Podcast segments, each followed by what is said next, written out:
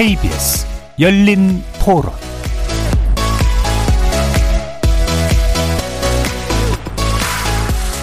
안녕하십니까. KBS 열린 토론 정준희입니다.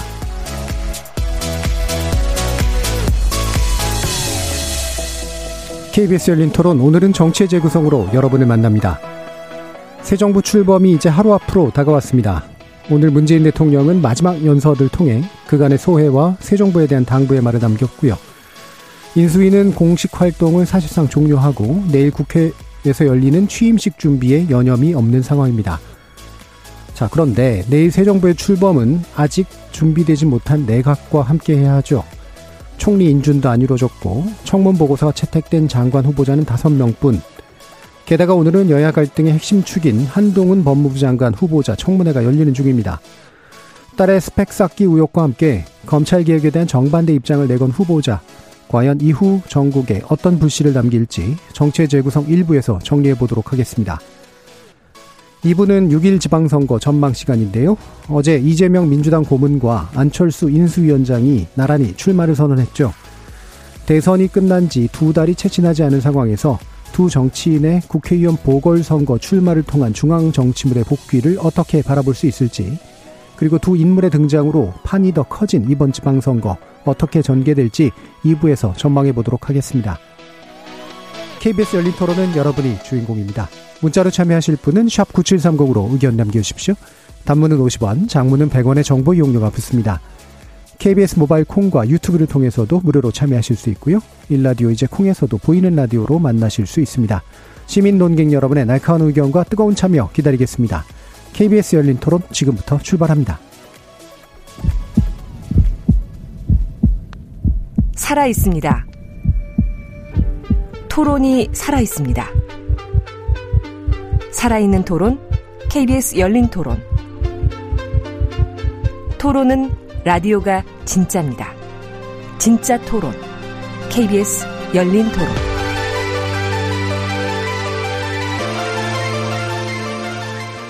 정치를 보는 색다른 시선, 정치의 재구성함. 함께 해주실 네 분의 논객 소개하겠습니다. 먼저 하헌기 전 더불어민주당 상근 부대변인 나와주셨습니다. 예, 안녕하세요. 더불어민주당 하헌기입니다. 국민의힘 전남 순천 당협위원장 천하람 변호사 자리하셨습니다. 네, 전남 순천의 천하람입니다. 김주루 변호사 나와주셨고요. 안녕하세요. 이종훈 정치평론가 함께 해 주셨습니다. 안녕하세요. 자, 오늘 문재인 정부의 마지막 날이고요. 아직도 그 시민들하고 함께하는 그런 모습 같은 게 TV에서 지금 나오고 있는 그런 상황인데 어, 어떻게 퇴임 연설까지 좀 보셨는지 하원기 전 부대변인 말씀 먼저 한번 들어보겠습니다. 예, 뭐 여러 가지 감정이 교차할 수밖에 없었고요. 일단은 지금 정권이 바뀌었고 심지어는 정권 심판론적인 성격이 있었는 데다가 심지어는 어, 저희 정부에서 임명했던 인사들이 상대당의 후보로 나와 당선되기까지 했으니까 다 뭐 저희 정부가 잘했다라고 말씀드리긴 어렵지만 그래도 문재인 대통령 임기 중에 국격이라던가 어, 국가 이미지 뭐 이런 것이 상승한 것에 대한 자부심은 대통령께서 오늘 연설을 들어보니까 좀 느끼고 있는 것 같고 네. 또 객관적인 사실이기도 합니다. 뭐 산불 지진 뭐 팬데, 팬데믹 이런 위기 때마다 역량을 집중해서 국민을 보호했고요. 실제로 국제 무대에서 대한민국 국격이 상승된 것도 사실이고 문재인 대통령 임기 중에 어, 한국의 소프트 파워들이 어, 글로벌에서 인정을 받았던 것도 사실이라 장기적으로는 좀 평가를 받지 않을까 그런 생각들이 들더라고요. 예, 장기적으로는 좋은 평가를 더 받지 않을까로 네. 이해가 되는데요. 맨 마지막 말씀은 네, 예, 알겠습니다. 자, 그럼 천하람 변호사님. 네, 저는 사실 퇴임 연설을 보지는 않았습니다. 보지는 않았고 별로 보고 싶은 생각도 들지 않아서 어.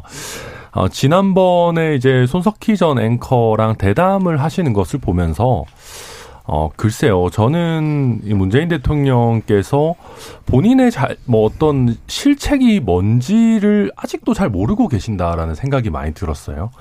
어, 뭐 40%의 지지율을 유지하면서 퇴임하신다. 뭐 대단한 일이죠. 대단한 일인데, 어찌 보면 그 40%라는 콘크리트 지지율을 지키기 위해 지금까지 정말로 해야 되는 어 우리 국가를 위해서 해, 막 필요로 하는 뭐 노동 개혁이라든지 교육 개혁이라든지 하면 표가 떨어지는 내지는 자기 지지, 지지층에서 비난을 받는 일을 과연 적극적으로 하신 적이 한 번이라도 있으셨을까라는 생각이 좀 들고요. 그러니까 끝나는 마당에 또 괜히 퇴임 연설 보면서 제가 안 좋은 생각을 갖고 싶지 않아가지고 안 봤는데 또 한동훈 후보자 뭐 청문회도 있기도 하고 어쨌거나 뭐 오늘 또 이렇게 청와대를 걸어서 나오시는 장면 이런 것들은 제가 보니까 뭐 그런 장면들은 나름대로 뭐 좋은 퇴장이 아닌가 생각이 들었습니다. 예, 알겠습니다. 김준우 변호사님.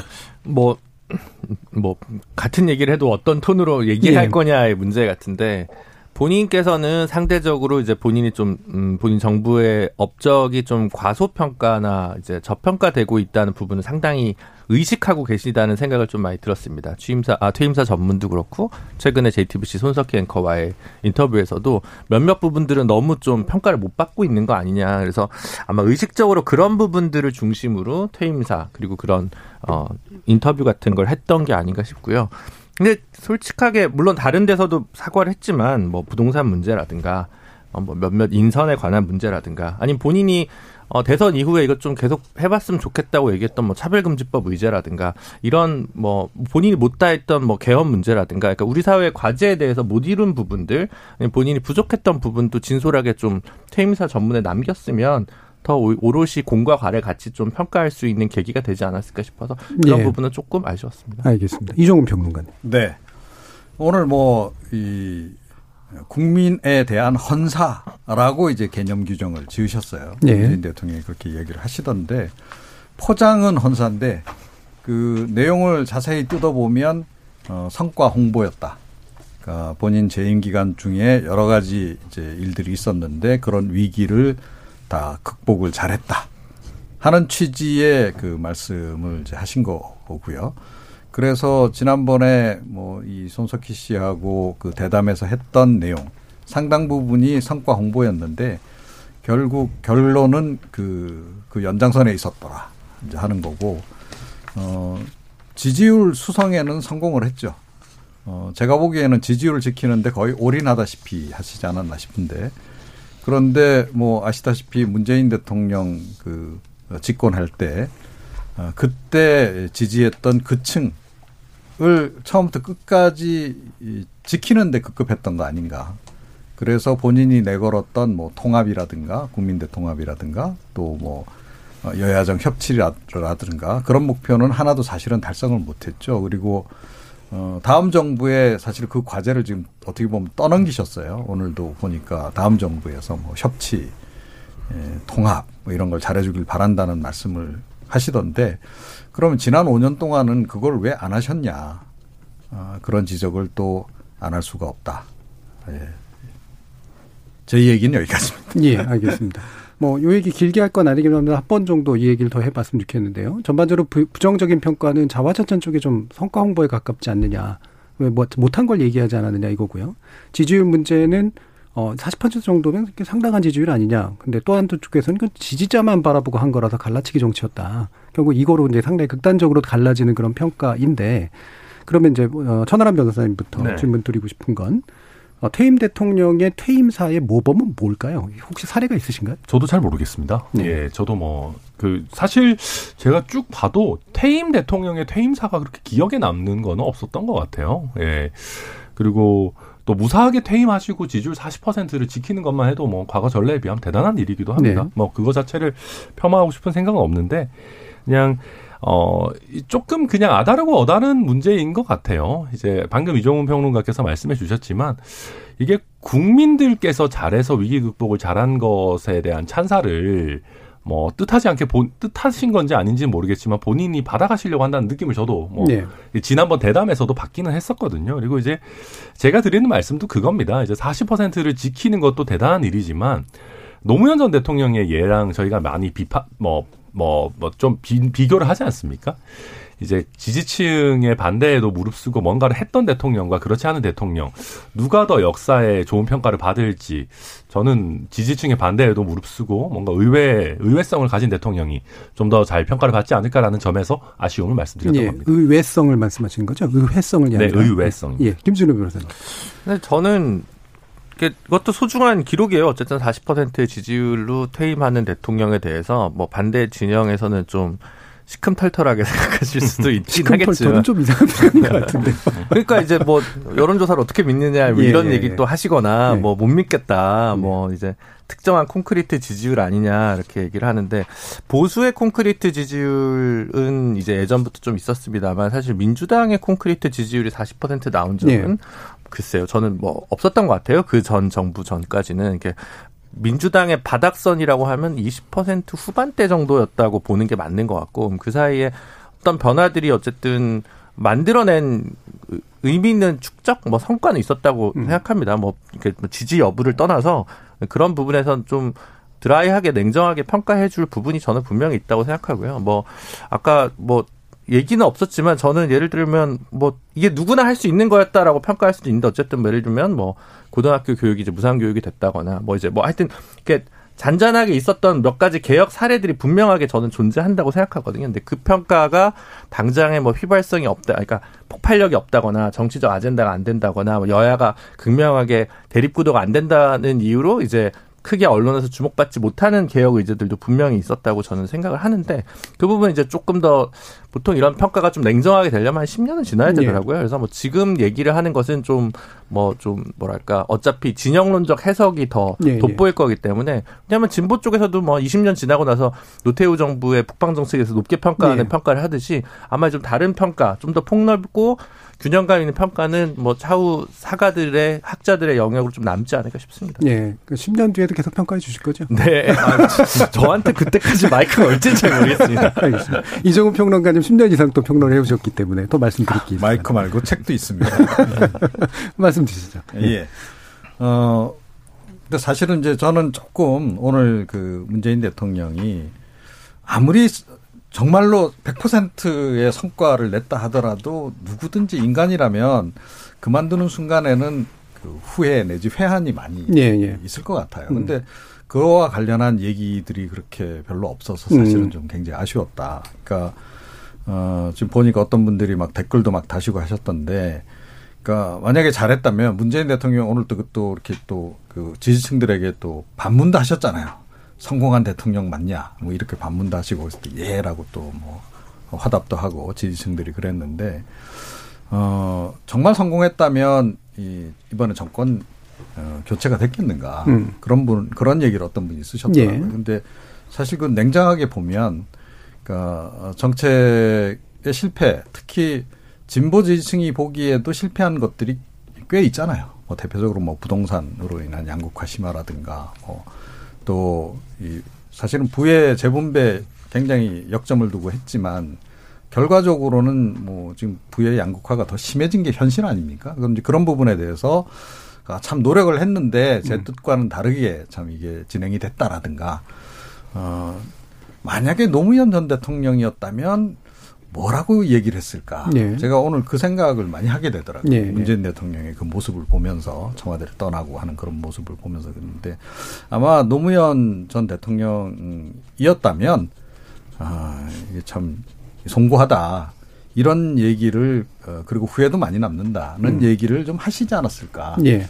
그랬다면 훨씬 더 좀 뭐 인간적으로 좀 공감도 가고 어 좀 그랬을 텐데 좀 마지막 떠나시는 모습에서 그렇게 공감을 이끌어내는 데는 별로 성공하지 못하신 거 아닌가 음. 그렇게 생각합니다. 예. 공교롭게도 이제 그 비교 준거로 노무현 대통령을 두 분이 또 언급을 해주셨는데 이상하게 보수 계열 대통령에 대한 언급은 없는 것도 좀 신기하기도 한데. 네, 저는 뭐 주시죠.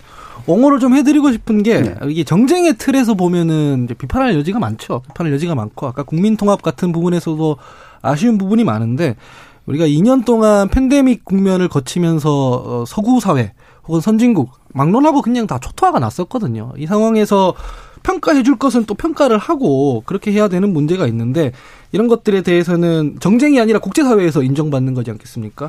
근데 그런 부분에 대해서 있는 사실인데 객관적 사실조차도 부정하려고 하니까 좀 억울했던 부분도 있을 것 예. 같아요 인간적으로. 근데 이런 문제는 문재인 대통령 통치에 대한 평가 문제랑은 좀 별개로 접근해서 앞으로 차근차근 평가해 나가야 될 것 같다. 이런 정도로 말씀드리고 싶습니다. 예. 뭐 아까 이종 평론가님도 말씀 주셨지만 이제 회한에 대한 이야기가 안 나오는 게 이제 억울함의 문제도 약간 섞여 있는 것 같다. 뭐 그런 부분들 뭐 아까 김 아, 준우 변호사님 말씀 주셨듯이 좀 더 시간을 두고 어, 살펴볼 문제가 아닐까 싶고요. 자 이제 새 정부 이야기로 좀 넘어가겠습니다. 어, 내각 구성이 참 여의치 않은 상황인데요. 뭐 사실은 새 정부도 어느 정도는 다시 말해서 윤석열 당선자도 어느 정도는 예상하고 간 부분일 거라는 생각은 들긴 하는데 기본적으로 지금 현재 조건 어떻게 보시는지 이종훈 평론가님 말씀도 좀 듣죠. 네. 아마 애초부터 별로 기대를 안 했을 겁니다. 음. 그리고 환경 자체가 그러니까 지금 더불어민주당이 뭐 밀월기기 때문에 협조를 해주고 이럴 지금 상황이 아니라는 거죠. 예. 곧바로 지금 뭐 대선 끝나자마자 지방선거 있고 어, 어찌됐건 지방선거에서 좀 의미 있는 승리를 이끌어내고 싶은 마음이 지금 굉장히 강하지 않겠습니까? 당연히 그렇기 때문에 그런데다가 또 문재인 대통령이 또 역대급 기록을 남겨놓으셨단 말이에요. 그러니까 임명 강행 사례가 무려 34회나 된단 말입니다. 자, 이제 이런 상황이기 때문에 민주당은 빨리 그 사실은 윤 당선인이 그 기록을 깨주기를 바랄 겁니다. 그런 부분도 좀 있을 것이고. 그래서 어, 이번 어차피 그 인사청문회 자체는 인사청문회 국면 자체는 상당히 좀 어려울 수밖에 없는 그런 그 상황이었고. 자, 그래서 민주당은 일단은 기본적으로 무조건 반대할 거다라고 어, 아마 당선인 측도 생각을 하고 있었을 겁니다. 그래서 뭐 일정 부분은 임명 강행이 불개, 불가피할 것이다라는 생각도 하고 있었을 것이고 어, 그래도 하여튼 어찌됐건 총리 인선에서는 상당히 그 신경을 많이 썼던 것 같아요. 예. 그래서 어, 참여정부 또 김대중 정부에서 활동하셨던 한덕수 전 어, 총리를 이제 선택을 해서 그 카드로 어, 내놓은 건데 어, 민주당이 이렇게까지 그 문제 제기를 할 줄은 아마 예상을 못했을 수도 있다라고 저는 생각을 해요. 근데 뭐 정작 인사청문회 그 하는 거 보니까 민주당의 공세가 그렇게 매섭진 않았다라고 보는데 예. 어찌됐건 이제 이 카드로 지금 다른 장관 카드하고 뭐 겉으로는 아니라고 하지만 사실상 지금 연계를 지금 시켜놓은 그런 그 상황이기 때문에 어떻게 보면 윤 당선인 입장에서는 뭐 양자택일을 하거나 정면 돌파를 하거나 이제 이럴 수밖에 없는 상황이 된 거죠. 어, 그래서 어, 결국은 이제 후자를 택한 것 같아요. 예. 정면 돌파하자. 그래서 이제 한덕수 총리 뭐 인준안 처리 안 해주더라도 그냥 내각은 꾸려서 가자. 이렇게 지금 일단 가는 것 같습니다. 예. 그러니까 이게 이제 임명 강행이라고 하는 거 아까 이제 뭐좀 좀 전에 평론가님께서 지적을 해주셨는데 이게 변수가 좀 여러 가지 변수가 있는 거라 이를테면은 점점 점점 이제 결국에는 정치적 타협 같은 게 거의 사라진 상태가 되고 있는 그런 측면들도 좀 있을 테고 또 임명권, 인사권 자체에 대해 장관의 인사권 자체에 대해서 뭐 제약할 수 있는 어떤 제도적 장치가 없는 조건에서 이제 정쟁이 기본축이 될 수밖에 없는 그런 조건도 좀 있는 것 같고 이게 현 정부 들어서 더 세질까 아닐까의 문제도 좀 궁금하긴 한데 자 이런 경향들 김준우 변호사님 어떻게 보세요? 일단 내각 구성이 보통은 이제 발탁 깜짝 감동을 주는 인사가 한 3분의 1. 네. 3분의 1은 인사청문회를 쉽게 통과하기 위해서 어, 정치인 음. 선임이 3분의 1, 그 다음에 관료 출신 3분의 1, 대충 이런 황금 분할로 이루어지는 경우가 많습니다. 근데 문제는 이제 감동, 발탁, 뭐 이런 뭐 파격 이런 인사가 사실은 이제 한동훈 장관 정도 제외하면 잘 보이진 않아요. 네. 뭐 굳이 놔주면 이제 어쨌든 노동조합 출신의 이정식 고용노동부 장관 여기는 지금 인사청문회 보고서까지 채택이 됐죠. 그 정도인 것 같습니다. 솔직히 제가 느끼기에는 그러니까 그러면 이제 이게 민주당이 이제 말하자면 억지를 끄거나 뭐 이렇게 하는 거면 이게 뭔가 반대에서 중도 진영이나 무당층에서 뭔가 민주당이 과하다라고 하는 얘기가 나와야 되는데 또 이렇게 그냥 일단 다섯 명 여섯 명씩 이렇게 차례차례 인사청문회 보고서는 채택을 하고 있는 상황에서 몇 명 정도 가지고 이제 분쟁을 하고 있으면 그건 의례 그러려니라고 생각하는 부분도 있는 것 같아요. 그래서 뭐 민주당이 억지를 쓴다고 생각하신 분들도 있을 텐데 그게 지금 막 윤석열 내각이 너무 감동적이고 능력 있는 인사로 막 잘 돼 있는데 민주당이 억지를 부린다 이렇게까지 가고 있는 건 아닌 것 같거든요. 그래서 전국이 전반적으로 교착 상태인 것 같다라는 저는 좀 평가가 많이 들고요. 예. 평균적으로 초대 내각 기준으로 뭐 박근혜 정부, 이명박 정부 그리고 음, 문재인 정부에서 세 명 정도씩 낙마를 했습니다. 예, 다세 명 정도씩 낙마를 했기 때문에 예. 아마 세 명 정도가 낙마되면 이게 어느 정도 교착이 좀 풀리지 않을까 싶은데 음. 그세 명을 카드를 버리는 부분에 대해서 어, 당선자께서 조금 더 음, 고집이 있으실 것 같다라는 생각이 많이 들거든요. 사실은 네. 평균적으로 그동안 봤으면 정호영 장관 후보자 같은 경우는 지명 철회가 정도가 지금쯤 됐으면 음. 아마 뭐 한덕수 총리 관련한 부분에서 민주당이 이렇게까지 시간을 또 못 끌었을 것 같은데 결국은 이제 어떻게 먼저 누가 삿발을 놓느냐, 그래서 이 문제를 푸느냐의 문제인데 서로 지금 이제 놓지 못하고 있는 생각 사, 상태가 아닌가 싶습니다. 예, 지금 이제 민주당에서 밝힌 그 부적격 그 명단은 총리 플러스 다섯 분의 장관 후보자인 거로 알고 있는데 이게 이제 이례적인 숫자냐 아니냐라고 하는 부분에 대한 고민도 좀 필요할 것 같은데 아까는 세 명 정도가 현실 숫자다 이렇게 음, 얘기하시는데 네. 어떠세요? 천하람 변호사님? 네, 아마 다섯 명을 얘기하고 이제 현실적 현실적으로 한 세 명 정도를 목표로 하는 게 아닌가. 예. 뭐 저도 그렇게 추측은 됩니다. 근데 이제 어, 뭐, 저희가 제일 아쉬운 거는 뭐, 아까 평론가님도 말씀해 주셨지만 한덕수 후보자 카드죠. 음. 그러니까 이게, 어, 굉장히 그래도 나름대로 협치 카드로 좋은 음, 카드다라고 생각해서 꺼내든 건데, 이게 뭐, 모르겠습니다. 검수완박 국면이라든지, 뭐, 이런 여러 가지 국면과 맞닥뜨려지면서 협치라는 의미가 거의 많이 퇴색이 됐죠. 그래서 민주당에서도 지금 이제 어떻게 보면 협상 칩으로 쓰려고 하는 것 같은데, 어, 그러니까 이게 글쎄요, 이게 총리 자리를 나름대로 협치 카드로 쓴다는 게 의미가 있는 거거든요. 왜냐하면은 대선 이기고 나면은 총리 자리 달라는 사람들이 엄청 옵니다. 총리 서로 시켜달라고 난린데 그래도 그거 다 쳐내고 어, 인준 받을 법한, 그리고 실력도 있는, 동시에 두 가지 조건을 갖춘 카드를 꺼내 들었는데, 이게 잘 안 먹혀서 좀 아쉬운 생각이고요. 그럼에도 조금 더 설명을 해주세요. 어떤 부분이 협치 요소일까요? 예를 들면은 이제 네. 뭐 기존 정부 저쪽 민주당 정부에서 일했다가 협치 요소인가? 아니면은 그렇죠. 제가 볼 때는 이제 네. 거절하기 쉽지 않은 정도이지 뭔가 협치에 손을 내민 형식은 아닌 것 같아서요. 근데 저희가 봤을 때는 일단 저희 진영 사람이다라고 할 수 있는 예. 분은 아니고요. 음. 최소한. 그러면 어, 굳이 따지자면 민주당 민주당 정부에서 더 많은 일을 하셨던 음. 분입니다. 그런 면에서 저희가 진영을 좀 넘어가서 선임한 인사라는 것은 맞고 뭐 이분이 그렇다고 해서 뭐 민주당의 핵심이냐, 뭐 친문의 핵심이냐 이런 것까지는 아니겠지만 그래도 노무현 그 정부에서 꽤 오랜 기간 총리를 하셨고 그 전에도 뭐 김대중 정부에서도 하셨고 또 출신 지역도 전북 전주시고 이런 여러 가지 것들을 봤을 때 어, 민주당에서도 이분 정도면 충분히 어, 총리로서 적합하다라고 생각할 거라고 기대를 했던 거죠. 예. 그런 면에서 이게 어느 정도 의미 있는 협치 카드라고 봤던 건데 이게 좀 잘 안 돼서 안타깝고요. 그 정호영 카드도 저희 당내에서는 조금 빨리 포기를 하는 게 좋지 않냐라는 목소리가 많아요. 지방선거도 이제 코앞인데. 근데 이게 문제가 이게 모르겠습니다. 민주당의 큰 전략인지 모르겠습니다만은 정호영 후보자 청문회에서도 뭐가 잘 안 나왔거든요.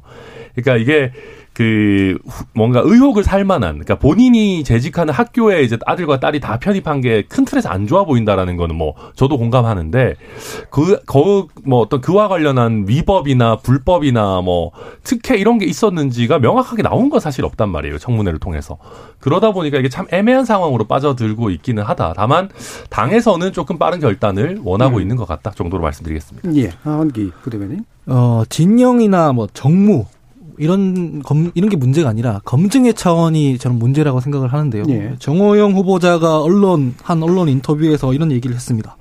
지명 이틀 전에 전화를 받았고 지명 하루 전에 인사 검증 동의서를 넘겼다. 뭐 하루 만에 실무자들이 검증을 했다는 얘기인데 불가능합니다. 물리적으로. 그러면은 인사란 건 시스템인데 정호영 후보자한테만 이런 게 예외였겠느냐?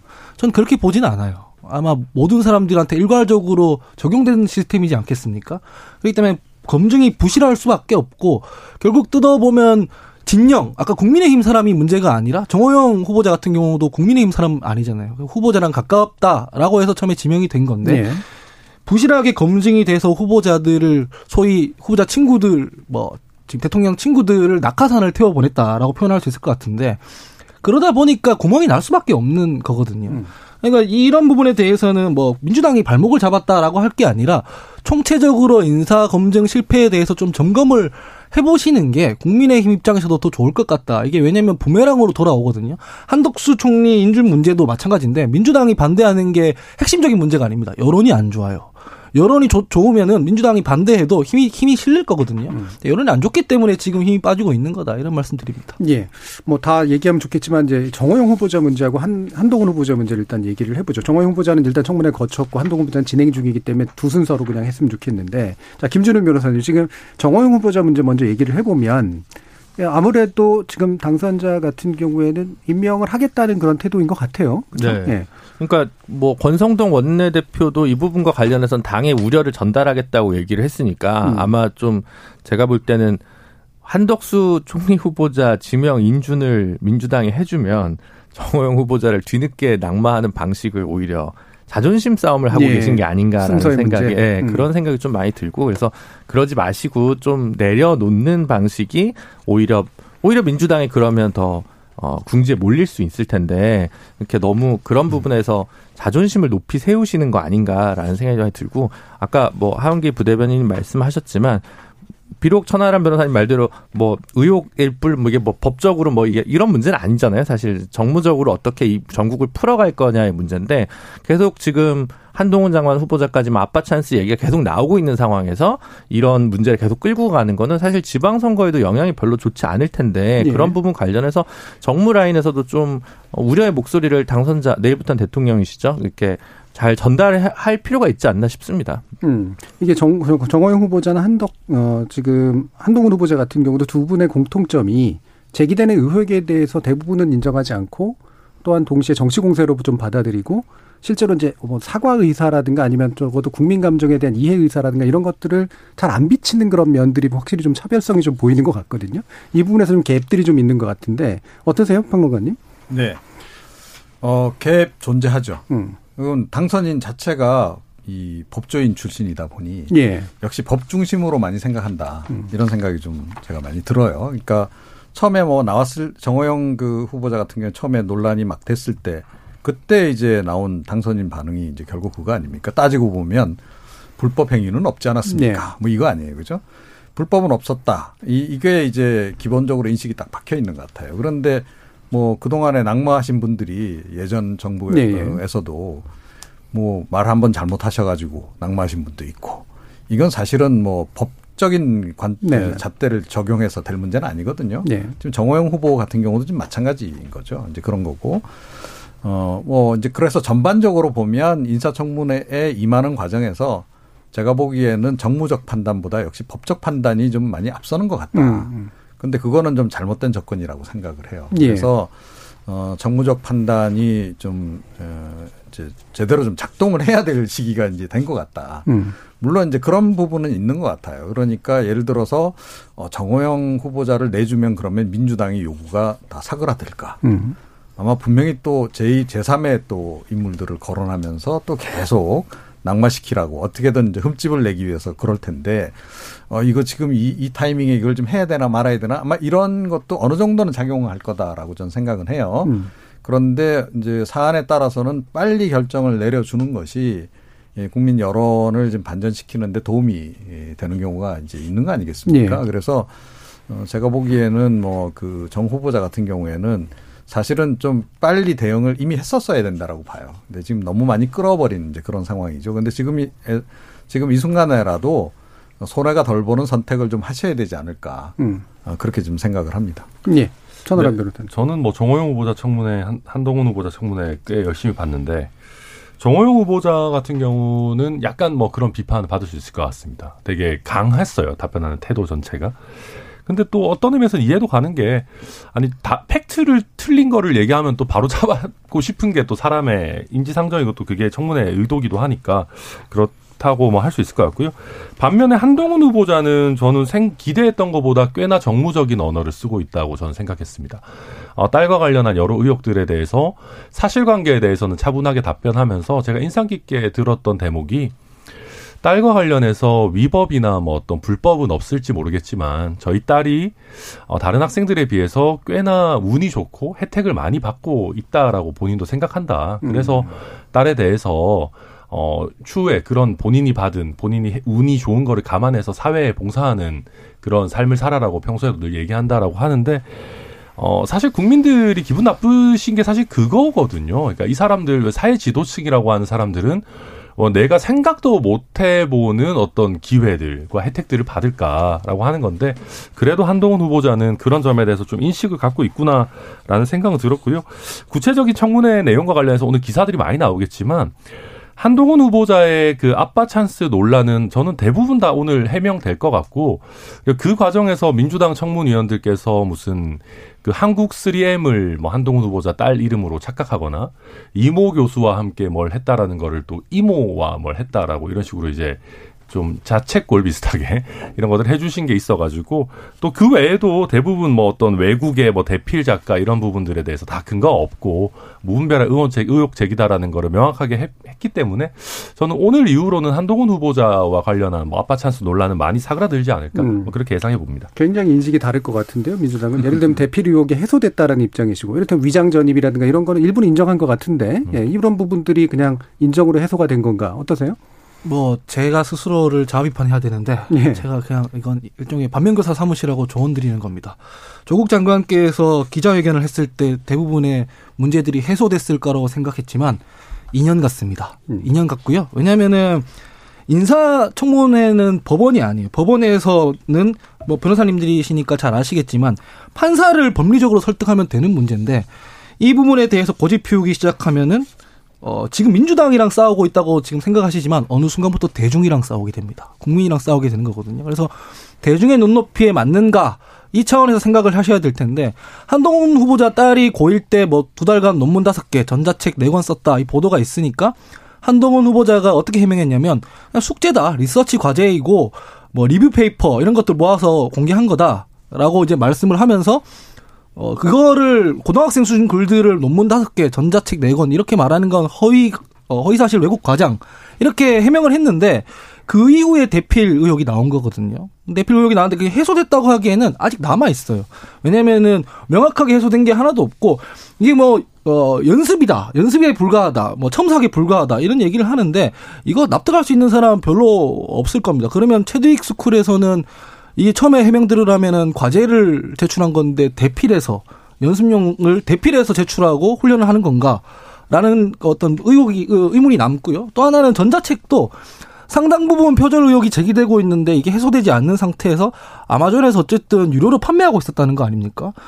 법적으로도 저작권 위반일 것 같은데 이런 납득하기 어려운 부분들에 대해서 순간순간을 모면하려고 변명을 했다가 다시 되치기 당하고 뭐 하나 토시가 틀린 게 있으면 고소고발이라는 형태로 지금 맞서고 있는데 이거 하루 이틀 내로 해소될 문제로는 저는 안 보여요 개인적으로. 토시가 틀리고 고소고발은 이제 한겨레 보도라든가 이런 언론 보도에 대해서 얘기하시는 것 같고 심지어 거기다가 예. 뭐 성영길 전 대표라든가 정치인들이 그 상 받은 문제 있지 않습니까? 인천시장 상이나 뭐 서울시장 상 네. 받은 문제에 대해서 문제 제기를 하니까 허위 사실 유포했다고 이제 문제 제기를 또 한동훈 후보자 측에서 하더라고요. 예. 근데 그거 그럼 따지고 보면 서울시장에서 공무 서울시에서 공문으로 확인을 해줬습니다. 수상 내역이 없다고. 그러면 허위 사실은 서울시에서 지금 그 확인해 준 거지 않겠습니까? 그 단계에서는. 네, 그러니까 예. 이게 이런 식으로 국면 국면을 지금 넘어가려고 너무 상황 모면용 발언만 하고 있는 것 같다라는 음, 생각이 네. 들고 이거 대중들이 평가할 겁니다. 아마. 예. 예. 근데 방금 말씀하신 거에도 이제 오늘 팩트가 다 확인된 내용들이 꽤 있어요. 뭐 아마존에서 전자책 팔았다라는 것도 원저작자의 동의가 있었다라는 거를 이미 오늘 다 밝혔고요. 그리고 그게 이제 어, 판매 목적이라기보다 이제 그 어떤 프로젝트에 쓰기 위한 목적으로서 실제 판매가 거의 안 됐고 또 전액 다 기부하는 걸로 원작자와 합의하에 이루어졌고 뭐 전자책이라든지 에세이라든지 이런 부분들도 뭐 논문이라는 표현을 쓰지만 굉장히 짧은 그런 뭐 세 장, 네 장짜리 그런 것들을 그냥 업로드하는 정도의 수준이었고 뭐 방금 말씀하신 상 받은 문제 이런 것들도 뭐 서울시의 산하기관이라든지 인천시의 뭐 또 산하기관이라든지 이런 데 수상 내역이 다 있다고 얘기 나왔기 때문에 좀 차분하게 지켜보면 되지 않을까 예. 생각됩니다. 저는 뭐 그런 예, 생각이 있는데 2017년에 이유정 변호사를 헌법재판관으로 임명했다가 미공개 정보를 이용해서 거래를 했다는 의혹으로 예. 낙마를 했습니다. 그리고 나서 이제 검찰에서 기소를 했는데 음. 올해 2월 달에 2심까지 무죄가 나왔어요. 음. 1심도 무죄, 2심도 무죄. 검찰이 이제 무리한 기소를 한 것이라고 나중에 이제 평가받을 네. 개연성이 상당히 있는 거죠. 그러니까 사실은 이제 지금 단계에서 뭔가 얘기 나온 것이 완전히 뭐 결론이 다 난다. 또 법정에서 또 어떻게 될 거냐. 사실 지금 단계에서 저희가 알기는 좀 어렵습니다. 모르죠. 어차피. 예. 근데 이제 이 정도로 이제 논란이 많이 되면 어차피 한동훈 장관 후보자 같은 경우 이렇게 등판한 거는 이후에 정치인으로 결국 가는 수순이라고밖에 예. 보이질 않고요. 그러면 이제 어 청문회에서의 뭐 낙마 사유 뭐 형법상 뭐 범죄가 되느냐 여부를 떠나서 스크래치가 많이 난 거죠. 뭐 어쨌든 그 송도에 있는 이제 그 한국에 있는 가장 비싼 국제학교에 딸이 다니고 있고 뭐 이러 이러한 부분들이 향후에 이제 어떤 식으로 비춰질 건지 뭐 그런 거를 차라리 해석하는 게 나을 수도 있겠죠. 사실 이번 그리고 이제 이분이 워낙 이렇게 이슈가 되고 정호영 정호영 장관 후보자도 계속 이제 시간을 끌다 보니까 오히려 다른 장관 후보자들의 허물이 좀 이렇게 상대적으로 스포트라이트를 못 받으면서 이렇게 통과로 가고 있는 게 아닌가라는 반사 이익을 다른 후보자들이 좀 보고 있다 이런 생각이 많이 들었습니다. 예, 이종훈 평론가님. 예. 저는 오늘 보면서 민주당이 왜 이 인사청문회를 그 비토를 하려고 그랬는지 좀 이해가 되더라고요. 그러니까 공격이 별로 매섭지를 못했다. 이 경우에도. 그리고 뭐 결정적인 smoking gun도 없었고 뭐 조금 전에 말씀하신 이제 뭐 어, 의원들의 민주당 의원들의 뭐 말실수 정도는 뭐 그냥 애교 차원으로 넘어간다 하더라도 그러니까 뭐 그거보다는 오히려 지금 한동훈 후보자 같은 경우에는 해명할 기회를 더 많이 만들어 준 게 아닌가 그런 생각이 좀 들어요. 그러니까 물론 논란의 여지는 앞으로도 계속 있겠죠. 있을 텐데 가장 결정적으로 오늘 나왔어야 되는 게 뭐냐 하면 한동훈 후보자가 그러면 그 자녀의 그 스펙 쌓기와 관련해서 무슨 역할을 했냐는 거예요. 그러니까 이 부분이 명확하게 나왔어야 된다라고 저는 보거든요. 그러니까 이게 지금 딸이 지금 장관 후보자로 올라온 게 아니고 한동훈 후보자가 장관 후보자로 올라온 겁니다. 그러면 조국 전 장관 경우처럼 예를 들어서 어 아빠가 아빠 찬스를 활용해서 뭐 본인이 뭐 관계되고 있는 그런 기관에 뭐 인턴을 하게 한다든지 또 뭐 그와 관련한 뭐그 어 증명서를 뭐 위조를 했다든지 뭐 또는 이제 예를 들어 논문 대필 같은 경우에도 제3자가 아니고 한동훈 후보자가 뭐 논문을 뭐 일부를 써줬다라든가 뭐 이런 게 나왔다면 그게 아마 굉장히 결정적인 smoking gun이 됐을 거다. 그런데 전반적으로 오늘 한동훈 어, 후보자가 답변한 내용을 보니 제가 예상했던 바하고 크게 다르지 않은데 예, 딸 문제에 대해서 별로 관 별로 잘 모르는 어, 워크홀릭 아빠의 전형적인 모습이더라는 거죠. 이제 그런 그 어, 부분에서 국민들은 아마 그런 관점에서 볼 거다라고 생각을 해요. 그래서 별로 그렇게 그 오늘 같은 경우에도 어, 민주당이 한동훈 후보자 그 인사청문회에서 벼르고 벼른 만큼 소득을 못 거둔 게 아닌가 그렇게 생각을 합니다. 예, 뭐 그 실체적인 진실은 뭐 아까 이제 김준호 변호사 말씀처럼 좀 더 시간이 지나봐야 알게 될지 모르겠지만 알게 될지 잘 모르겠어요. 왜냐하면 실제로 아까 이제 하은기 부대변인 말씀 주신 거 2년 이상 간 거는 수사와 그 기소 과정이 계속해서 집어넣어 준 정보들이 있잖아요. 계속해서 만들어 준 담론이 있고 이렇게 될 것 같지는 않거든요. 근데 이게 뭐냐면 일종의 기저에 깔려 있는 감정인 건데요. 수사 꼭 수사 문제가 아니라 대중들이 그 수사 과정을 다 따라가진 않아요. 정치 고관여층이야 물론 어 좀 억울하게 생각하는 분들은 팔로잉을 하고 뭐 그렇게 되지만 대중들은 아니거든요. 그러니까 이분이 어쨌든 윤석열 당선인이랑 그 한동훈 후보자 같은 경우에는 조국 사태 이후에 공정과 상식을 내걸었는데 그러면 지금 이 문제에 있어서 10대 20대들이 조국 사태 당시에 느꼈던 그 박탈감이 이 건에서는 안 올 거라고 본다는 얘기잖아요. 그러니까 뭐 아까 전에 평론가님 말씀하셨다시피 보니까 딸 문제에 대해서 아빠가 별로 관심이 없었다라고 이렇게 얘기해도 그렇게 안 받아들일 거라는 거예요. 대중들이 1, 2년 동안 계속 갈 거라는 거예요. 그래서 왜 그 저희 정부를 가열차게 비판을 했던 진중권 교수 같은 경우에도 그러잖아요. 정권의 정통성 자체를 흔든다라는 얘기가 그런 거예요. 내로남불 프레임에 휩싸이는 거거든요. 이게 조국 장관이랑 비교를 해서 조국 장관보다 덜하지 않느냐 이런 걸로 해소되는 문제가 아니라는 얘기죠. 근데 사실 밖에서 보기에는 부모 찬스와 관련된 의혹은 사실 그 행안부 장관 후보자인 이상민 후보자가 좀더 깊다는 생각이 많이 들고요. 딸, 아들 모두 해가지고. 그래서 아마 한동훈이라는 이름이 아니었으면 오히려 이상민 후보자가 조금 더 어, 문제가 더 돼서 이제 낙마하는 쪽으로 방향이 가닥이 잡히는 게 사실은 어, 더 정상일 수도 있다는 생각이 드는데 조국 전 장관 수사했던 당사자가 뭐 또 이제 자제분 관련해서는 또 이렇게 어 어쨌든 집안 차원에서 지극정성이었다는 부분이 여러 가지를 좀 건드리고 있어서 이렇게 논란이 되고 있는 것 같습니다. 하지만 당선자 본인께서는 워낙 가장 아끼는 최측근이기 때문에 뭐 어떠한 경우라도 이거는 그냥 임명을 강행할 것 같다는 생각이 되게 많이 들고 그런 면에서 오히려 이제 다른 후보자들에 대한 공격 이런 것들이 오히려 민주당이 또 해야 되는 거 아닌가 이런 생각이 좀 많이 들었습니다. 예. 그러니까 뭐 저는 뭐 황교익 씨였나요? 누가 왜 조국 사태 때 그 분노했던 2030이 한동훈 자녀, 자녀에게는 분노하지 않느냐. 뭐 아마 박지원 비대위원장도 비슷한 얘기 하신 것 같은데. 근데 저는 그렇게 생각해요. 이게 뭐 세대 차이도 좀 있을 수 있겠지만 지금의 2030은 가족이 돈이 많아서 비싼 학교를 보내는 것 그 자체를 뭐 약간은 좀 고깝게 볼지언정 그 자체가 불공정하다고 생각하는 것 같지는 않습니다. 뭐 좋은 그리고 나름대로의 어느 정도 통용될 수 사회에서 납득할 수 있을 만한 본인이 가지고 있는 네트워크라든지 인맥이라든 어떤 재원을 활용하는 거에 대해서도 그래 원래 세상은 불공평하니까라고 보는 것 같아요. 근데 이제 거기서 한 단계 뛰어넘어서 방금 평론가께서 말씀해 주셨지만 그 많은 거를 누리는 사람들이 그 누리는 거 이상 그 그 할 원래 그냥 어느 정도 할 수 있는 걸 넘어서는 반칙을까지 했느냐를 보는 것 같은데 아직까지 한동훈 후보자에 있어서는 그냥 뭐 본인 와이프도 뭐 좋은 법인의 변호사고 하니까 돈이 많아서 이런저런 고급 교육을 누리는 거 이상의 아주 많은 반칙이 있었냐에 대해서는 아직은 좀 회의적이지 않나 싶습니다. 예. 그러니까 지금 국민의힘 측의 인식은 돈 많은 게 죄냐가 이제 국민의 대, 대다수의 인식이다라고 일단은 받아들이고 계신 것 같고요. 그렇게 줄이니까 굉장히 안 좋아 그렇게 단순한 건 아니 그게 아니라 오히려 차라리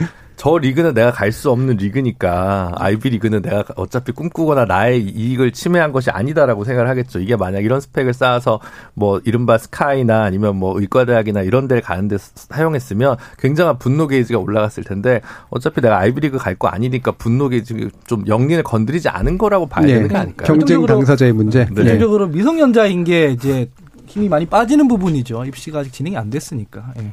예, 알겠습니다. 자, 이 정도 얘기로 마무리 짓고요. 어, 다음 주에도 아마 어떤 식으로도 얘기는 되지 않을까 싶은 생각이 좀 들어서 이 정도로 마무리하고 이어진 2부에서 6일 지방선거 관련된 얘기 나눠보도록 하겠습니다. 여러분은 KBS 열린 토론과 함께하고 계십니다. 토론이 세상을 바꿀 수는 없습니다. 하지만 토론 없이 바꿀 수 있는 세상은 어디에도 없습니다.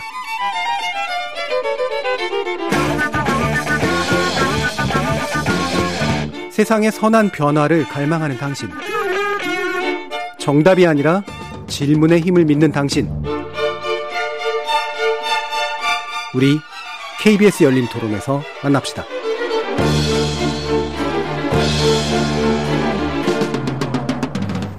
KBS 열린 토론 월요일 코너 정치의 재구성 이종훈 정치평론가 김주루 변호사 천하람 변호사 하원기 전 더불어민주당 상근부 대변인 이렇게 네 분과 함께 하고 있습니다. 자, 지방선거 얘기인데요. 어, 이게 판이 커졌다고 봐야 될지는 모르겠습니다만, 적어도 이제 그 대선의 연장이 된 것만은 상당 부분 분명해 보이죠. 그래서, 어, 이 사람 두 사람의, 두 큰 인물의 출마를 어떻게 보시는지, 일단 천하람 변호사님부터 말씀 주시죠. 네.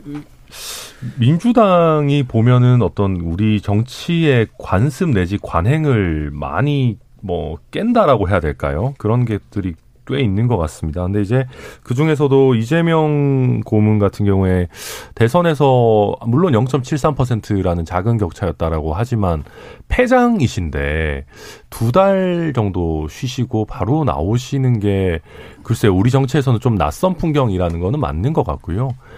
저는 반 이게 이제 어 저는 반대로 이재명 고문께서 민주당에서의 영향력이 그만큼 공고하지 않은 것 아닌가. 그래서 좀 걱정이 많이 되시는 거 아닌가라고 읽었어요. 예. 그러니까 대중적인 인주도는 넘사벽 수준이기 때문에 사실 한 1, 2년 정도 쉬셔도 잊혀질 걱정, 정치인의 가장 큰 걱정이죠.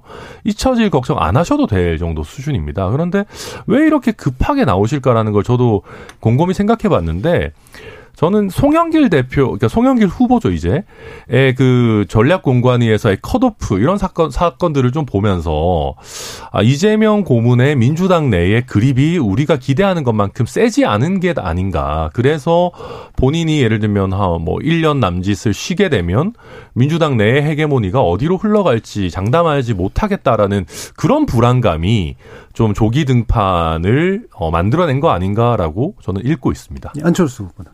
아 안철수 후보요? 거기는 뭐 하실 게 없잖아요. 그러니까 뭐 거기는 이제 뭐 인수위원장 끝났습니다. 예, 인수위원장 하셨고 뭐 총리도 안 하신다고 그러시고 뭐 해외도 갔다 올 만큼 다 갔다 오셨어요. 그래서 뭐 더 뭐 할 것도 없고 그러니까 어 차기 당권을 노린다면 안철수 위원장은 이재명 후보랑은 좀 다르게 잊혀질 위험도 있거든요. 예. 국민의힘 같은 경우는 차기 대선 주자도 꽤 많은 편이기 때문에 그래서 당내에서 당권을 노린다면 뭐 원내로 들어오는 건 합리적인 선택이니까 뭐 저는 뭐 안철수 위원장은 충분히 그럴 수 있다 이렇게 예. 보고 있습니다. 안철수 위원장은 근데 계속 끌려 나오는 듯한 모양새를 연출했잖아요. 약간 그랬죠. 아, 저도 네. 좀 아쉬웠어요. 네. 좀 빨리 지르고 이재명 고문 나랑 붙자 이렇게 했었으면 좀 더 이렇게 선명하게 각이 살았을 텐데 음. 그래도 안철수 위원장 기준으로면 이 정도는 빠른 결단이다. 네, 저는 그렇게 생각합니다. 알겠습니다. 자, 그럼 하 대변님. 예, 방금 이제 얘기도 주셨으니까. 예. 좀뭐 정치 평론의 차원으로 치면은 너무 이렇게 빨리 나올 필요가 없었을 거라고 저도 생각했을 것 같은데 정당인으로서 예. 지금 양당 공이 이번 전국 선거에 한해서 손실 최소화하고 손실을 최소화하고 가장 많이 얻을 수 있는 방향으로 전략을 잡은 것이라고 본다 이렇게 봅니다. 왜냐면은 그 두 정치적 자산이잖아요. 안철수 위원장도 마찬가지고 이재명 후보도 마찬가지인데 웬만하면 어 출마하는 지역에 고립시키지 않고 전국 선거를 지휘해서 이 에너지를 좀 끌고 가보자라는 계산이 있는 것 같아요. 예. 이를테면은 명분이 더 정치적 명분이 더 있다고 판단을 많은 분들이 하시는 분당 갑에 출마하면 그 지역에 고립될 수가 있잖아요. 예. 그래서 그렇게 하지 말고 지금 총괄 선대위원장직도 동시에 맞게 해서 전국 선거를 조금 붐업을 시켜보자. 왜냐하면 민주당이 지금 어려운 상황이니까 지금 당연히 이재명 후보 개인 입장에서는 너무 빨리 나와서 이 에너지를 고갈시키는 것, 자산을 빨리 소모하는 것이 옳으냐 그르냐 이런 감론을박이 많았지만 예. 그럼에도 불구하고 가만히 있으면 안 된다라는 당내 요청이 많아서 나온 것 같다 이렇게 봅니다. 예. 자, 그러면 지금 이제 이 두 분의 정치적인 어떤 생명의 문제하고 당의 또 이제 어떤 운명의 문제하고가 결합되어 있는 것 같은데 두 가지 이제 있죠. 일단 출마한 지역구에서는 당선이 돼야지 되는 거고 그다음에 당 전반의 지방선거 결과가 또 좋아야지 되는 거잖아요. 어느 정도 이 특히나 두 번째 선이 어느 정도까지 거, 그어질지 어, 궁금하기도 한데 이종훈 평론가님 좀 말씀 주시죠. 네. 어, 이재명 고문이 살짝 비겁한 선택을 예. 했다라고 저는 생각을 해요. 그러니까 이번에 지방선거를 정말로 판을 확 키울 생각이었으면 분당 갑으로 갔어야죠. 예. 그래서 어떻게 보면 정면 승부하는 그런 모습을 좀 보였어야 된다. 그리고 오히려 전체 선거를 선거에 그 이재명 바람을 좀 불어넣고 전체 선거를 조금 더 그 승리하는 구도로 가져가기 위해서는 오히려 그랬어야 된다라고 저는 생각을 해요. 예. 그런데 그것보다는 역시 현실주의자 이재명 고문은 현실을 택했다. 음. 그러니까 그런 그 어떤 명분이라든가 그런 것보다는 안전하게 당선될 수 있는 이제 길을 찾은 것 같아요. 그래서 이제 뭐 당선될 것 같긴 합니다. 그럼에도 불구하고 만약에 당선이 되지 않았다라고 한다면 그러니까 굉장히 뼈아픈 그런 패배가 될 수 있다는 거죠. 지난 네. 대선 패배에 이어서 뭐 지방선거도 본인이 이끌겠다라고 나왔는데 그것도 뭐 정면 승부를 건 것도 아니고 살짝 비켜가는 어, 어떻게라도 당선돼 보려고 했는데 그것조차도 안 됐다라고 했을 경우에는 어, 향후에 당내에서 입지가 확 약해질 수밖에 음. 없는 거죠. 예. 그렇게 안철수 위원장은 거고요. 담대한 선택인가요? 예, 안철수 위원장도 사실은 이번 지방선거 굉장히 중요하죠. 예. 그런데 안철수 후보는 그래도 이렇게 비겁한 선택은 하지는 않았다라고 생각해요. 음. 뭐 분당갑 뭐 기존에 이제 국민의힘이 가지고 있던 의석이긴 한데 안 위원장 안전 위원장 입장에서 그렇다고 해서 여기가 안전지대는 아닌 거죠. 여기 또 만만치 않게 또 어, 또 이재명 고문의 영향도 상당히 미치, 미치는 그런 권역 아니겠습니까? 자, 이제 그래서 이제 당선이 된다면 뭐 안 위원장이 생각하는 그런 그 향후의 구도가 이제 상당히 가능해질 것 같아요. 당 대표에 도전하고 예, 예. 당 대표에 당선이 되고 이런 것이 조금 더 가시권하에 들어올 것이다. 그런데 만약에 여기서 패한다라고 했을 때는 뭐 당연히 음. 조금 전에 말씀하셨듯이 기존의 당내의 조직 기반도 없는 그런 네. 상태에서 어, 패배까지 한다라고 한다면 어, 상당히 정치적인 타격이 클 것이다. 그러니까 음. 그야말로 약간 좀 잊혀진 존재로 예, 예. 갈 가능성이 높은 거죠. 할 게 많이 남지 않았으니까요. 네. 그렇죠. 김진우 변호사님. 두 분 다 조급하신 것 같아요. 예. 예. 그러니까 두 분 다 다음 대선을 준비하기 위한 전초전이죠. 2022년 대선의 연장전이 아니라 다음 대선의 전초전으로 다음 총선 전에 원 내에 있으면서 당 대표를 해서 공천권에 어느 정도 이니셔티브를 주겠다라는 의지의 표명으로 조기 등판을 한 것 같고 두 분 다 몸이 덜 풀린 것 같은데 여기서 폭투가 나올까봐 저는 여러 가지 생각이 좀 들고 일단 네 그래서 별로 역시 저는 이제 그 여의도의 문법을 잘 모르는 것 같아요. 저 같으면 제 옆에 있으면 두 분 다 나가지 말라고 했을 것 같다는 생각이 예. 많이 드는데 조금 차분하게 점검을 하고 좀 다른 시기를 이제 택했을 수도 있는데 이, 이 시기에 이런 지역구들을 각각 택한 게 별로 어, 플러스일 것 같지 않다. 어쨌든 뭐 결정은 난 상황이니까 이재명 후보 같은 경우는 총괄 선대위원장까지 하면 전체 지방선거 결과에 어느 정도 책임을 져야 되는데 네. 안철수 후보는 그렇진 않습니다. 그건 이준석 대표가 책임을 지면 되는 거고요. 그럼 광역단체장 선거 충청권이랑 경기 인천에 있는 것들에 대해서 어, 결과에 대해서 어느 정도 책임을 져야 되기 때문에 상당히 부담을 이재명 후보는 진 셈이고요. 경기도지사 선거는 그래도 어느 정도 유리할 수 있는데 본인 인천 계양에 나가서 계양은 이길 수 있을 텐데 그럼 인천시장 선거도 무조건 이겨야 됩니다. 지금 예. 박빙이거든요. 그러니까 어느 정도 승부 를 충청도에선 지더라도 예를 들어 인천에서는 적어도 이겨줘야 단체장 선거에서는 이겨줘야 이재명 후보로서는 최소한의 어떤 음, 자기의 어떤 비빌 언덕을 만드는 게 아닐까 싶고요. 한철수 후보는 그냥 단기 필마로 분당 갑에 가는 건데 음 이게 현재 적어도 대선에서는 분당 지역이 어, 윤석열 후보가 더 많이 나온 지역구, 분당 갑은 그런 지역구이기 때문에 어쨌든 본인이 패배하게 될 경우에 상당히 부담이 되고 그러면 이럴 바에는 그냥 총리를 할 걸 그랬나 이런 생각을 할 수도 있기 때문에 상당한 부담감을 갖고 되게 열심히 할 것 같습니다. 근데 두 분 다 이렇게까지 할 필요가 있었나라는 생각이 좀 계속 많이 듭니다. 저는. 예. 인천 얘기도 해주셔서 음.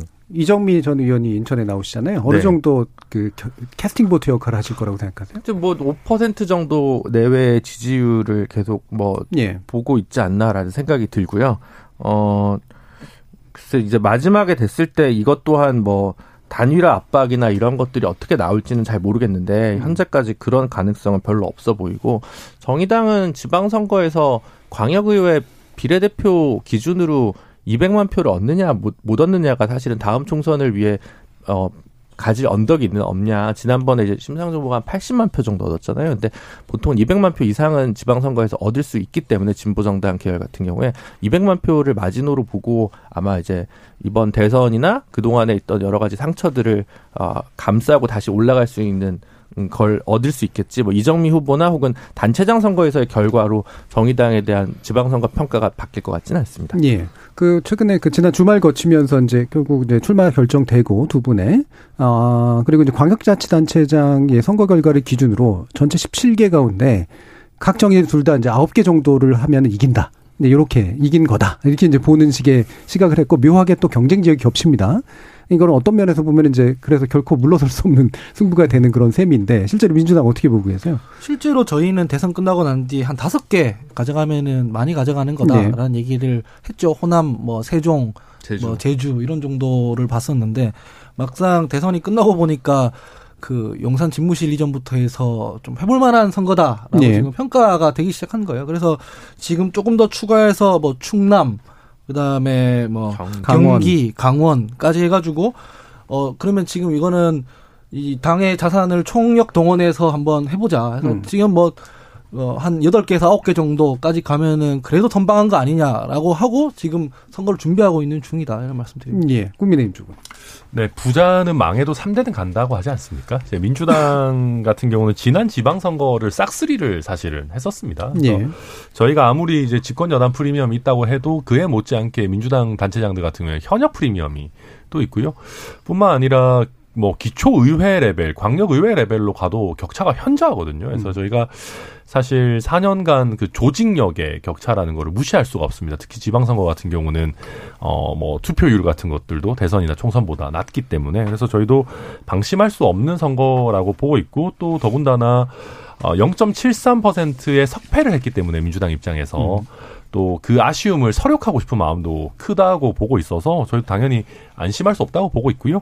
어, 저도 말씀하셨던 것처럼 한 아홉 개 정도 저희가 이긴다. 그리고 그 중에서 그 아홉 개 이기는 저- 것에 경기가 포함되어 있다라고 예. 하면 저희로서는 굉장히 좋은 결과 아닌가 싶습니다. 예, 경기가 포함되면은 뭐 그 자체로 이- 이기는 세가 네, 될것 거의 같긴 한데요. 예.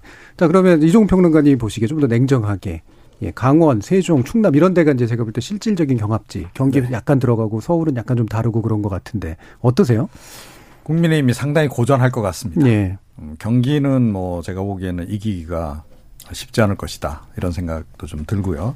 사실 경기 이번에 국민의힘이 가져오지 못하면 지방선거 사실상 뭐 진거나 다름없다라고. 저는 판단을 음. 하고 있습니다. 그러니까 어 만약에 그런 상황으로 간다 그러면 아마 윤석열 당선인이 향후 국정을 이끌어가는 과정에서도 동력을 그 유지하기가 좀 쉽지 않을 것이다 이렇게 좀 생각을 하고요. 거기다가 뭐 이재명 고문까지 만약에 이 당선이 된다라고 예. 한다면 어, 이재명의 그림자로부터 헤어나오기가 좀 쉽지 않다는 음. 거죠. 그러니까 어, 이미 뭐 지난 대선 결과도 박빙인데다가 어, 그런 상태에서 지방선거가에서도 좋은 결과를 거두지 못한다라고 한다면 상당히 힘들어지는 거죠. 일단 분위기 자체가 그렇게 음. 간다는 거예요. 그래서 사실은 이 뭔가 이게 당선 이후에 그 만약에 이제 초반에 컨벤션 효과를 못 누렸다라고 한다면 인수위 과정에서도 가- 과정에서라도 뭔가 특단의 뭔가 대책을 좀 강구를 했어야 된다라고 예. 좀 봅니다. 그래서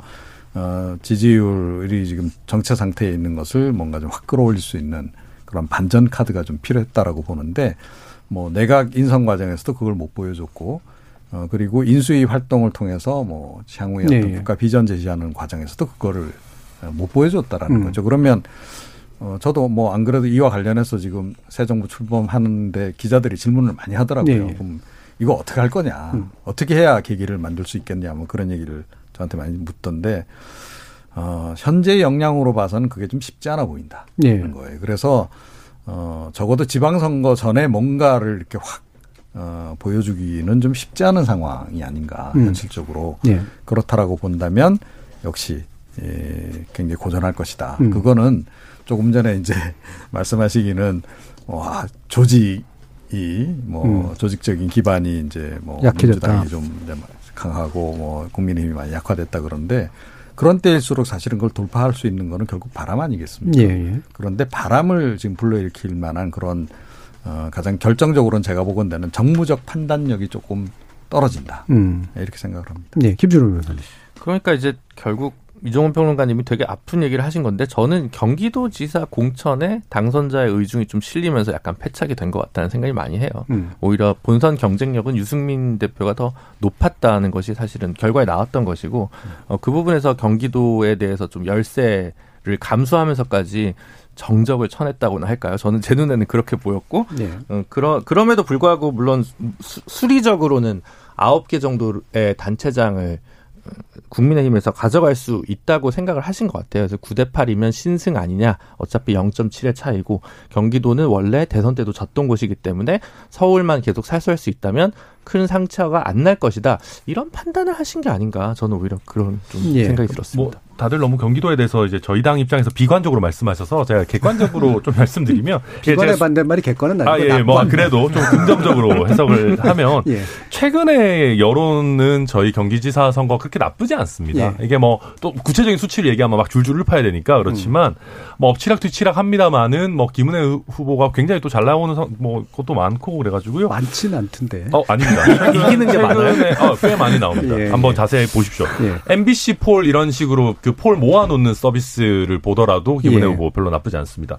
그리고 저는 굉장히 고무적으로 보고 있는 것은 경기도에서 저희가 뭐 처참하게 지던 지역구들의 시장 선거 여론조사 데이터들 보면 나쁘지 않은 곳도 굉장히 많이 예. 있거든요. 그래서 이제 과거와는 좀 다른 식으로 전개될 음. 수 있을 것 같아서 어뭐 네 뭐 저는 뭐 경기지사도 충분히 해볼 만하다고 생각하고 있습니다. 아무래도 공간위원이시니까 본인이 공천한 걸 잘했다고 얘기를 해야겠죠. 아니, 뭐 제가 한 건 아닌 뭐 그렇죠. 뭐 같이 한 거니까. 예. 예. 지금 이제 민주당이 이제 그 뭐 당연히 쉬운 선거는 아닙니다만 어, 서울시장 선거 같은 경우도 사실 굉장히 중요하잖아요. 근데 객관적 열쇠를 인정하고 시작하는 건 맞는데 이세가 그대로 갈 거라고 보시나요?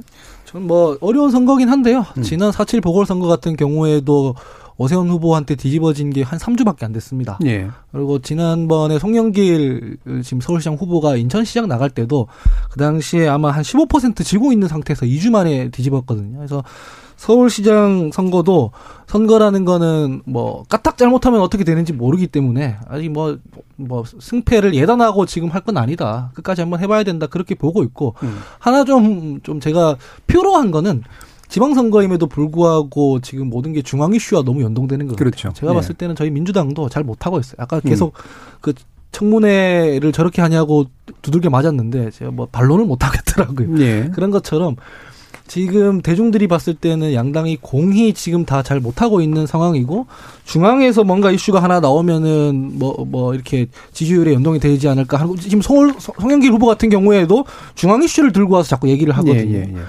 지방선거 이제 한 20 며칠 남았으니까 지역에서 어떤 비전을 보일 것인지를 좀 얘기하고 전열을 잘 가다듬으면 뭐 좋은 결과 낼 수도 있, 있지 않을까 생각합니다. 예. 그 중앙 이슈가 이제 자꾸 이제 지- 지방선거 이슈를 이제 잡아먹는다. 네. 그리고 그걸로 뭔가를 해보려고 한다라는 지적이 굉장히 타당하신데 제가 이 얘기를 또 해가지고 네. 죄송하긴 합니다만 이제 7086님께서 둘 다 원내로 들어가는 건 당연합니다. 예, 두분 이제 안철수 어, 전 대표하고 이재명 이제 고문을 얘기하시는 거죠. 하지만 유리한 지역구의 보선이 아니라 총선에 도전해서 정상적으로 했어야죠. 대단히 비겁하다고 봅니다라고 비판적인 의견도 내셨는데 자 그러다 보니까 이제 대항마 문제 가지고 또 얘기들 많이 하잖아요. 어 지금 개항을 같은 경우엔 윤희숙 전 의원 이야기도 좀 나오는데 실제로 그 등판 가능성 좀 있습니까? 어때요? 별로 없다고 예. 생각이 듭니다. 왜냐하면은 오늘 뭐 윤석 대표도 밝혔고 공관위에서 뭐 결국은 결정할 일이다라고 했지만 이게 저희가 이제 이재명 고문의 개항 출마를 비판하는 포인트가 크게 두 가지 아니겠습니까? 일단 첫 번째로 연고가 없다 음. 그런 거고 또 두 번째는 뭐 너무 또 기존에 아뭐 그 갑작스럽다라는 거 예, 아니겠습니까? 예, 예. 근데 이제 보면 윤희숙 의원도 똑같잖아요. 그러니까 정치적 휴지기가 없다라는 비판도 똑같이 음. 들어올 수가 있고, 그러니까 뭐 윤희숙 의원도 개항에 별로 연고 없고, 연고도 없고 사퇴한 지 얼마 네, 안 지난번. 사퇴한 지 뭐 이제 한 1년 됐나요? 1년 음. 아직 안 된 것 같은데 그런 비판이 똑같이 적용될 수 있는 후보를 저희가 내는 거는 뭐 괜히 발목 그러니까 스스로 발목을 잡는 거니까 할 이유가 없다고 생각하고요. 그 말씀하신 것처럼 그냥 중앙 이슈 가지고 싸우는 데는 좀 도움 될 수 있겠죠. 뭐 경제 정책 같은 거 가지고. 근데 그 대선이 아니니까 저는 뭐 그런 형태의 자객 출마 이런 건 좀 의미 없다고 생각하고 예. 뭐 제일 좋은 거는 개항에서 꾸준히 활동해 왔던 어, 그 지역에 뿌리가 있는 좀 참신한 인물이면 제일 좋겠죠. 뭐 참, 네. 그래서 그런 식으로 조금 좀 그 각도를 바꿔서 저희 당에서도 지금 많이 물색하고 있는 걸로 알고 예. 있습니다. 그 조건에 맞추기가 어려울 것 같긴 합니다만. 근데 예. 이제 연고를 이제 좀 그만 얘기했으면 좀 좋겠는 게 이를테면 왜 연고지에 출마를 하냐면 유리하기 때문입니다. 예. 그 지역에서 지역 주민들과 소통을 많이 하고 활동을 많이 했으면 당선 가능성이 높아지기 때문에 연고를 따지는 거거든요. 다른 게 있는 게 아닙니다. 그러면은 윤석열 당선인 같은 경우에는 국민의힘과 무슨 연고가 있어서 거기서 대선 주자가 된 게 아니에요. 거기서 오랫동안 활동했던 정치인들을 다 제치고 후보가 되고 당선까지 된 건 승률이 높았기 때문이거든요. 그래서 그런 부분에 대해서 연고로만 너무 따지는 거는 조금 부적절해 보인다. 그래서 안철수 후보 같은 경우에도 사실 안랩이 거기에 설립을 했다고는 하지만 사실 자기 연고지는 노원이고 경기가 아니라 서울시장 나오려고 했던 사람이고 해서 연고가 없- 없거든요. 사실은 노원도 엄밀히 말하면 연고는 아니죠. 없죠. 예, 예. 네. 예. 막상 총선 때 그 지역구 다 그 한번 뒤집어 보면요 네. 연고가 아니라 승률로 다 결정해요 여론조사 관련해서 그래서 그거 가지고 너무 명분을 따지는 것도 조금 궁색해 보인다는 생각이 예. 듭니다. 그 정당의 연고와 사실은 지역의 연고 좀 다른 의미가 있다고는 네. 생각은 합니다만 네. 윤, 윤 당선자 얘기를 하실 때는 그럼에도 불구하고 어쨌든 승률의 문제다. 뭐 사실 어, 지역 대표성도 중요하지만 이제 결국 중앙 정치를 하는 그런 인물들이 들어가는 거긴 하니까요. 근데 아, 자 이 대항마론에 대해서 지금 개항을 하고 아, 분당갑하고 어떻게 보세요, 김준일 의원? 아니, 그, 그런 식의 자객 공천은 음. 손수저 후보 이후에 이미 시효 만료된 거 아닌가라는 생각을 저는 예. 많이 해서 예. 그냥, 어, 순리대로 풀면 된다는 생각을 좀 하고요. 물론, 어, 대선 주자급이 연고와 상관없이 뭐 전략 공천 되는 부분은 우리 뭐, 어, 정가에서 이미 어, 어느 정도 관용, 허용되고 있는 문법이기 때문에 음. 그냥 뭐 다른 윤희숙 후보를 공천할 할 수도 있다고 봅니다. 예. 뭐 언제 뭐 천하람 후보가 지역 연고가 있어서 순천에 뭐 그러니까요. 공천이 됐습니까? 그런 건 아니니까 연고가 아예 없진 않습니다. 네. 아니, 거의 없어요. 대구 부산 쪽에 연고가 있거든요 예. 원래. 그래서 뭐 그 처가하고 관련 있지 않으셨나요? 아, 별로 없어요. 그래서 네, 뭐 그, 그 상관없는데 이제 누가 굳이 거기에 나가겠다라고 하는 후보가 있을 고 그분이 경쟁력이 더 나오면 윤희숙 후보도 누구든 뭐 어, 국민의힘에서 공천할 수 있는 거 아닌가 싶고 예. 다만 민주당은 이제 분당 갑은 어차피 김병관 전 의원이 지난번에 김은혜 후보한테 좀 석패했기 때문에 예, 예. 그분한테 다시 기회를 주는 게 민주당은 순리가 아닐까 순리다. 싶습니다. 네. 어떠세요, 이종종 평론가님? 이 대항마로. 뭐 사실 이런 논평이 별로 필요가 없는 게요. 예, 예. 각 정, 정당은 결국은 어, 승리. 승리 예. 이 위주로 이제 과- 보는 겁니다. 음. 그래서 뭐 어, 지역이 뭐 연고가 있고 없고 뭐 상대방을 공격할 때는 그걸 또 많이 활용을 하는데 정작 본인들이 결정할 때는 그런 거 다 무시하고 예, 이길 만한 사람 그냥 그 솔직히 말해서 막 꼽는 그런 식으로 이제 하기 때문에 이번에도 결국 그렇게 하지 않을까 싶어요. 그런데 사실은 뭐 그 개항을 같은 경우에는 좀 쉽지 않죠. 국민의힘 음. 입장에서. 그래서 어, 이런 경우에는 보통 이제 예, 꼭 이기기 위해서라기보다는 상처 상대 음. 후보에게 상처를 어, 최대한 많이 예, 남기기 위해서 어 이제 그러다 보니 이제 자객 공천을 이제 하게 되는 예. 그런 그 상황인데 뭐 그런 식으로까지 이렇게 소모전을 벌일 필요가 있을까 음. 그런 생각은 좀 들어요. 근데 이제 그런 것 때문에 지난번 대선 때 했던 거에 뭐 김학용 의원이나 정우택 의원이 복귀를 했잖아요. 예. 그런 거는 좀 안 하고 좀그 이기는 데인데 좀 새롭게 혁신을 해가지고 뭐 새로운 세대든 새로운 인물이든 좀 집어넣는 그런 어 묘가 국민의힘 좀 있어야 되는데 그런 걸 잘 안 하더라고요. 심지어 지난번 총선 때도 김무성 대표가 호남에 출마하겠다는데 그것도 막았잖아요. 그래서 음. 국민의힘 공천이 사실 그런 부분에서는 좀더 어, 혁신할 수 있는 여지가 있는데 그런 걸 좀 피하는 것 같아. 지금 또 재보궐이 여러 군데가 있으니까 예. 그런 생각이 좀 많이 들었습니다. 예. 네, 뭐 맞는 말씀이라고 생각하고요. 어, 자객 공천은 개항을 주민들에 대한 예의가 아니죠. 예. 그렇지 않습니까? 그리고 인천 선거 전체에도 악영향을 미칠 수가 음. 오히려. 있습니다. 예. 예. 그러니까 어 괴양을이 우리가 뭐 예를 들면 한, 시- 한9% 10% 정도 지고 있는 것 같더라고요 대선 기준으로. 근데 그 정도면 절대 뒤집을 수 없는 격차도 아니고요. 예. 어, 어, 충분히 해볼 만한 지역이고 이번 선거에서 설령 진다고 해도 씨를 뿌려야지 싹이 나는 건 아니겠습니까? 그래서 이제 뭐 저희 당 지도부 쪽에서도 어, 다음 선거에도 나갈 만한 인물을 이번 기회 지역구에 선보이자라고 하는 거니까 좀 장기적인 관점이 저희 국민의힘 공천에 부족했다라는 점은 저도 뭐 충분히 공감하는 바고 이제부터라도 어, 뭐 좀 그랬으면 좋겠습니다. 저도. 예. 예. 공관위원으로서 뭐 모든 걸 하실 수 있는 건 아니기 때문에. 제가 힘이 좀더 있었으면 좋겠는데. 예. 뭐 대리 대리 사과를 하셨는데. 방송을 좀 줄이시고 좋은 인물을 찾아보세요. 인천에 가서. 팔도를 떠돌겠습니다. 예. 자, 그럼 김병관 전 의원 같은 경우에 예. 어떠세요? 승- 충분히 좀 내, 어, 싸울만하다 이렇게 생각하시나요? 뭐 지금 제가 알기로는 열심히 하고 있는 걸로 알고 그분이야말로 제 연고가 있, 그렇죠. 잖아요 네. 그래서 실제로 지역에서 열심히 활동했기 때문에 해볼 만하다고 생각을 하고요. 다만 아까 얘기로 돌아가는데 음. 이 대선 때도 그랬지만 지방선거에서도 뭐 어젠더가 없습니다. 예. 제가 지금 답답한 부분이 그 왜 민주당 같은 경우에는 지난주까지 계속 검수완박 뭐 이런 거 했었고 예. 어, 검찰 수사권 기소권 분리 이런 거 했었고 그다음에 거, 더 거슬러 올라가면 국민의힘에서는 뭐 커뮤니티에서 뭐 도는 것들 위주로 막 편승해서 하고 이런 것들이 온라인 커뮤니티 얘기하시는 네, 거죠? 그런 예. 것들이 보면은 정치권에서 큰 어젠더를 못 잡고 있어서 계속 그런 데만 집중하게 되는 거거든요. 이번에서도 보면은 지방선거 저도 어, 지난 지방선거도 선거를 실무자로서 한번 참가해봤지만 지역 이슈들이 보이지가 않고 중앙에서 뭐 한마디 하면 온갖 사람들이 거기 올라타가지고 뭐 정치적 이득을 보려고 하고 이런 것들 위주로 지금 진행이 되고 있다는 거죠. 이거 지역 주민들만 불행해지지 않나 음. 그런 생각이 듭니다. 예, 아무래도 대선에고 바싹 붙었고 상당히 접전이었기 때문에 생길 수밖에 없는 어쩔 수 없는 효과도 좀 있는 것 같은데 남은 기간 동안 어떤 부분을 좀 극복해야 될지 어떤 부분이 새로운 의제로 떠올라야 될지는 다음 주에 한번 논의해 보도록 하겠습니다. 자, KBS 열린 토론 월요일 코너 정치의 재구성은 오늘 이것으로 모두 마무리하겠습니다. 오늘 함께해 주신 김준우 변호사, 이종훈 정치평론가, 하헌기 더불어민주당 정상근부 대변인 그리고 국민의힘 전남 순천 당협위원장 천하람 변호사 네 분 모두 수고하셨습니다. 감사합니다. 감사합니다. 네, 감사합니다.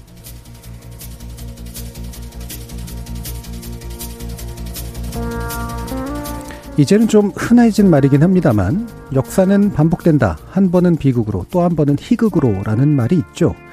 만약 이 말이 맞고 우리 정치도 그 역사의 일부라고 한다면 지금 정권 교체 국면의 정치는 과거 어떤 장면의 반복일지 그리고 이 반복은 비극인 건지 희극인 건지 온갖 생각이 떠오릅니다. 반복을 멈추게 하는 건 누군가의 결단일 텐데요.